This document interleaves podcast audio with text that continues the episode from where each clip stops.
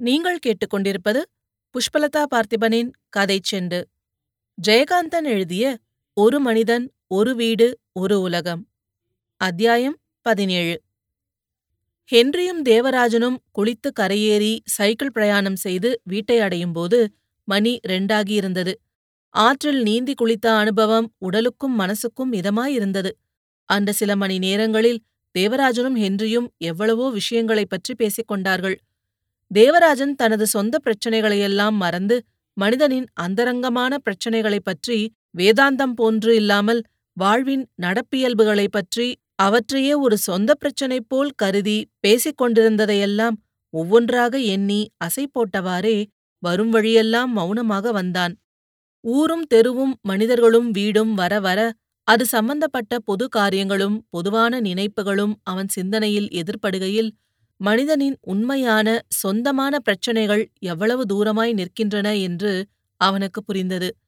கடைத்தெரு வழியாக வரும்பொழுது பக்கிரிக் கடையில் சைக்கிளை விட்டுவிட்டு நடந்தே வீட்டுக்கு போகலாமா என்று நடக்கிற சிரமத்தை எண்ணியும் காலையிலேயே மண்ணாங்கட்டி சைக்கிள் விடுகிற ஒரு சான்ஸை தான் பறித்து கொண்டதை நினைத்தும் சாயங்காலம் அவனுக்கு காசு தருவதாக தான் கூறியதையும் கூட நினைவில் கொண்டு இப்போது வீட்டிற்கு போய் சைக்கிளை அவனிடம் கொடுத்து அனுப்புவதன் மூலம் அந்த வாக்குறுதியை செலவில்லாமல் நிறைவேற்ற உத்தேசித்தும் சைக்கிளுடன் வீட்டுக்கே வந்தான்.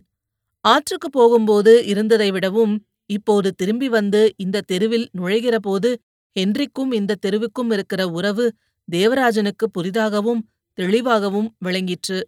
எதிர் வீட்டை ஒரு புதிய சொந்தத்துடன் தேவராஜன் பார்த்தான். தேவராஜன் வீட்டுக்கு முன்னால் சைக்கிளை நிறுத்தி இறங்கிய பொழுது வழக்கமாக சாத்தியிருக்கும் வீட்டின் முன்கதவு லேசாக திறந்திருந்தது. எங்கோ புறப்படுகிறவர் போல கையில் கம்பூன்றி கிழவர் வந்து நின்றிருந்தார். நாயனம்மா நான் கொமரா வர வரைக்கும் போயிட்டு வரேன். என்று எந்த காலத்திலோ இறந்து போய்விட்ட தன் மருமகளிடம் சொல்லிக் கொண்டிருந்தார் கிழவர். அவர் பின்னால் மண்ணாங்கட்டி ஏதோ பெரிய ஹாஸ்ய நிகழ்ச்சியை ரசிக்கிறவன் மாதிரி சிரித்துக்கொண்டு அக்கம்மா அக்கம்மா தாத்தா கிளம்பிட்டாரு என்று கூறியவாறு உள்ளே ஓடினான். அக்கம்மாள் கையில் உள்ள பாத்திரத்தோடு அவனை அடிக்கிற மாதிரி கையை ஓங்கிக் கொண்டு அப்படியே போடட்டுமா தலையில? கலப்ப உழுவா கலப்ப. அவரை புடிச்சு உட்கார வையன் சிரிப்பண்ண சிரிப்பு ரொம்ப துளுத்து புட்ட நீ. உன்ன இரு வர என்று சொல்லிவிட்டு கிழவரை நோக்கி வந்தாள். ஆனால் தெருவில் தேவராஜன் வருவதை பார்த்துவிட்டு அவர்கள் பார்த்துக் கொள்வார்கள் என்று அப்படியே போட்டுவிட்டு வந்த கைவேலையை கவனிக்க உள்ளே போனாள். என்ன தாத்தா புறப்பட்டுட்டீங்களா? என்று பரிகாசமாக கேட்டான் தேவராஜன். அவன் கேட்ட தோரணையில் இது அடிக்கடி நடக்கிற ஒரு நாடகம் என்று ஹென்றிக்கு புரிந்தது. கிழவர் ரொம்பவும் காரியார்த்தமாக பேசினார். ஆமாப்பா வண்டி வந்து நிக்குதே. போயிட்டு எப்ப வருவீங்க? கல்யாண வீட்டுக்காரங்க உடனே விட்டுடுவாங்களா? என் அங்க கொண்டா கொண்டாயேன் என்று சொல்லி மேலே போட்டிருந்த கிழிந்த வஸ்திரத்தை எடுத்து அவனிடம் நீட்டினார். அடடா இந்த அங்கவஸ்திரமே பிரமாதமா இருக்குது. போட்டுக்கோங்க தாத்தா. என்று அதையே அவர் கழுத்தில் சுற்றி போட்டு கையை பிடித்துக்கொண்டு மெல்ல அழைத்து வந்து பெஞ்சில் உட்கார வைத்தான் தேவராஜன். வண்டி நிக்குதுப்பா என்று மறுபடியும் சினிங்கினார் கிழவர். ஏன் தாத்தா கல்யாணத்துக்கு நான் வரவேணாமா நீயும் வரியா தம்பிடு. அங்க வந்து அழுவக்கூடாது நான் என்னம்மா தம்புடுக்கு சட்டை போட்டு அனுப்பு சீக்கிரம். நாழியாச்சே என்று தேவராஜனுக்கு நினைவில் கூட முகம் தெரியாத அவன் தாயை அழைத்து பேசிக் கொண்டிருந்தார் கிழவர். முற்றத்தில் நின்றிருந்த பண்ணை ஆட்களும் இந்த நாடகத்தை பார்த்து ரசித்தனர். தேவராஜனும் ஹென்றியும் மாடிக்கு போனார்கள். மாடிப்படியில் நின்று தேவராஜன் மண்ணாங்கட்டியை கூப்பிட்டு சைக்கிளை கொண்டு போய் பக்கிரி கடையில் கொடுக்கச் சொன்னான். கிழவர் அந்த சில வினாடிகளில் குனிந்த தலையோடு உட்கார்ந்திருந்த நிலையிலேயே உறங்கிவிட்டார். அடிக்கடி அவருக்கு இந்த மாதிரி வண்டி வரும். அடுத்த வண்டி எப்போது வருமோ? மாடிப்படி ஏறிக்கொண்டிருந்த பொழுது ஹென்றி வீட்டின் பின்புறம் பார்த்தான். அங்கே பச்சையும் சிகப்புமாய் அழுத்தமான கலர்களில் சேலை உடுத்திய மேலே ரவிக்கை இல்லாத விவசாய கூலிப்பெண்கள் நின்றும் உட்கார்ந்தும் பேசிக் கொண்டிருந்தனர். ஒருத்தி அவள் புருஷனின் தலையில் பேன் பார்த்துக் கொண்டிருந்தாள். மாட்டுக் கொட்டகை ஓரமாய் மூன்று கற்களை வைத்த அடுப்பின் மீது ஒரு பெரிய பானையில் கூழ் கொதித்துக் கொண்டிருந்தது. மரத்துடுப்பு கொண்டு இந்த வீட்டை சேர்ந்தவன் என்று சொல்லுகிற மாதிரி தோற்றமுள்ள ஒரு வேலைக்காரன் அதை காய்ச்சிக் கொண்டிருந்தான். பக்கத்தில் சிலர் வரிசையாக உட்கார்ந்து கூழை குடித்துக் கொண்டிருந்தனர். இது ஹென்றிக்கு ஆச்சரியமாக இருந்தது. பின்புற வாசல் வழியாக வந்த அக்கம்மாள் சற்று முன் மண்ணாங்கட்டியை அடிக்க உயர்த்திய அதே பாத்திரத்தில் பளபளவென்று உரித்த வெங்காயமும் பச்சை மிளகாயும் கொண்டு வந்து அவர்களுக்கு விநியோகம் செய்தாள். குத்துக்காலிட்டு உட்கார்ந்து கூழ் குடிக்கிறவர்கள் நறுக் நறுக் என்று அவற்றை கடிப்பது என்றிக்கு உடம்பெல்லாம் என்னவோ செய்தது.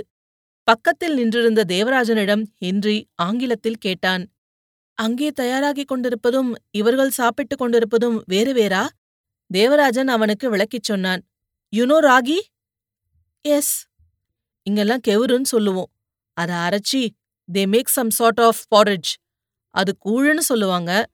இப்போ காசுறாங்களே இத களியாக்கி தண்ணி ஊத்தி வச்சிருவாங்க. ரெண்டு நாளைக்கு ஒரு தடவை தான் காய்ச்சுவாங்க.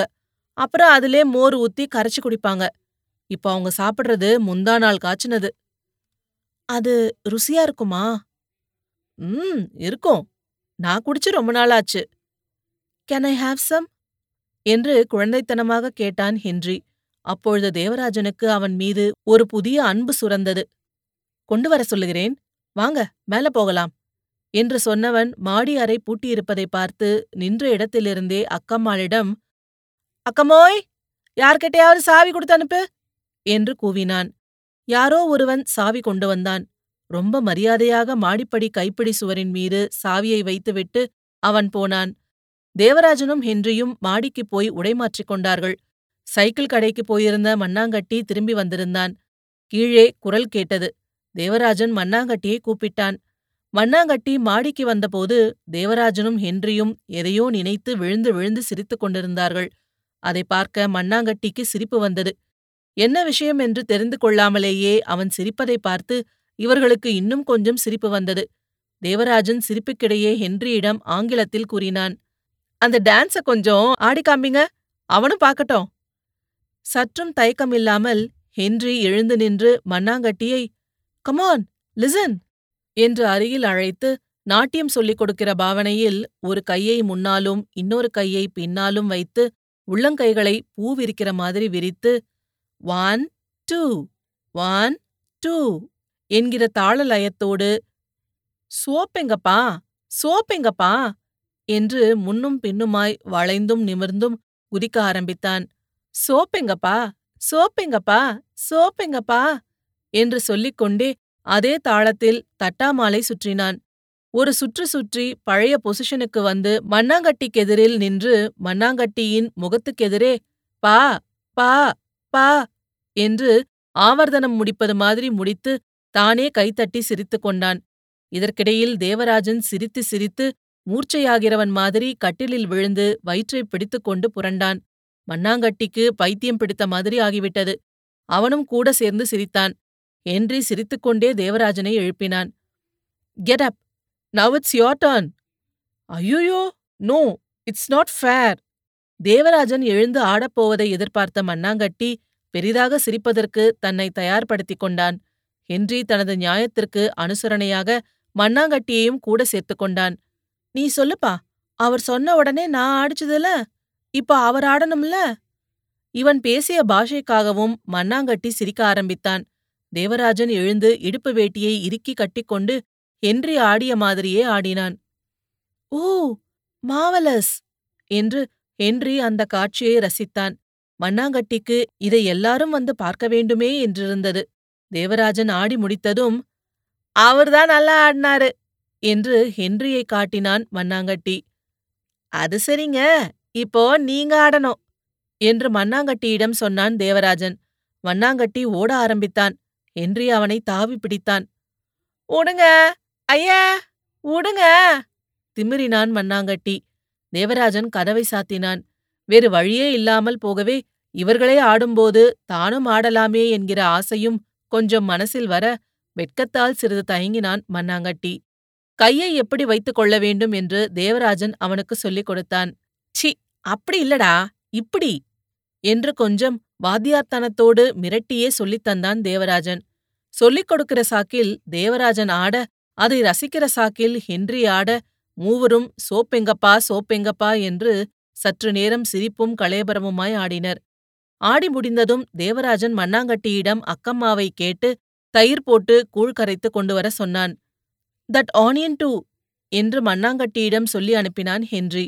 மண்ணாங்கட்டி போனபின் இந்த சோப்பெங்கப்பா ஆட்டம் பிறந்த கதையை தேவராஜன் மனசுக்குள் எண்ணில் அயித்தான் ஆற்றில் குளித்துக் கொண்டிருக்கும்போது கையிலிருந்த சோப்பு நழுவி தண்ணீரில் விழ வேகத்தில் அடித்து செல்கிற சோப்பை பிடிக்கிற அவசரத்தில் தேவராஜன் அப்பா அப்பா என்று பதறி ஓடினான்.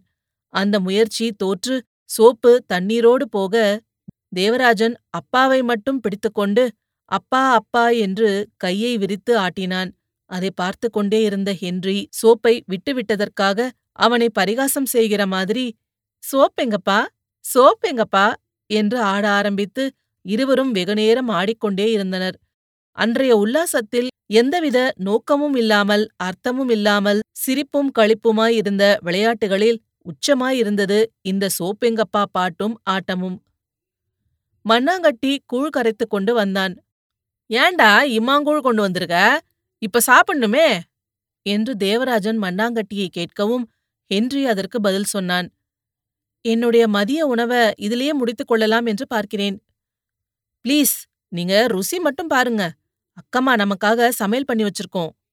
ஓ என்று யோசித்த ஹென்றி தேவராஜன் சொன்னதற்கு உடன்பட்டு ஒரு தம்ளர் கூழ் ஊற்றி குடித்து பார்த்தான்.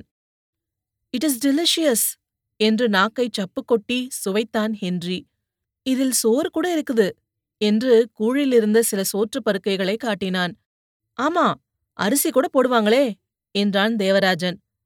நொய் தான் போடுவாங்க என்று திருத்தினான் மண்ணாங்கட்டி யூ மீன் கீ என்று மண்ணாங்கட்டியிடம் திருப்பிக் கேட்டான் ஹென்றி. நோனோ என்று அதை மறுத்து நொய் என்றால் என்னவென்று ஹென்றிக்கு விளக்கினான் தேவராஜன். ஹென்றி தேவராஜனையும் கூழ் சாப்பிட சொல்லி உபசரித்தான். இதெல்லாம் மண்ணாங்கட்டிக்கு வேடிக்கையாக இருந்தது. இத்துடன் ஜெயகாந்தன் எழுதிய ஒரு மனிதன் ஒரு வீடு ஒரு உலகம் அத்தியாயம் பதினேழு முடிவடைகிறது. இதுபோன்ற மேலும் பல சுவாரஸ்யமான கதைகளை கேட்க கதை செண்டு சேனலை லைக் பண்ணுங்க கமெண்ட் பண்ணுங்க. மறக்காம சப்ஸ்கிரைப் பண்ணாதவங்க சப்ஸ்கிரைப் பண்ணிடுங்க. மீண்டும் அடுத்த அத்தியாயத்தில் சந்திப்போம். நன்றி.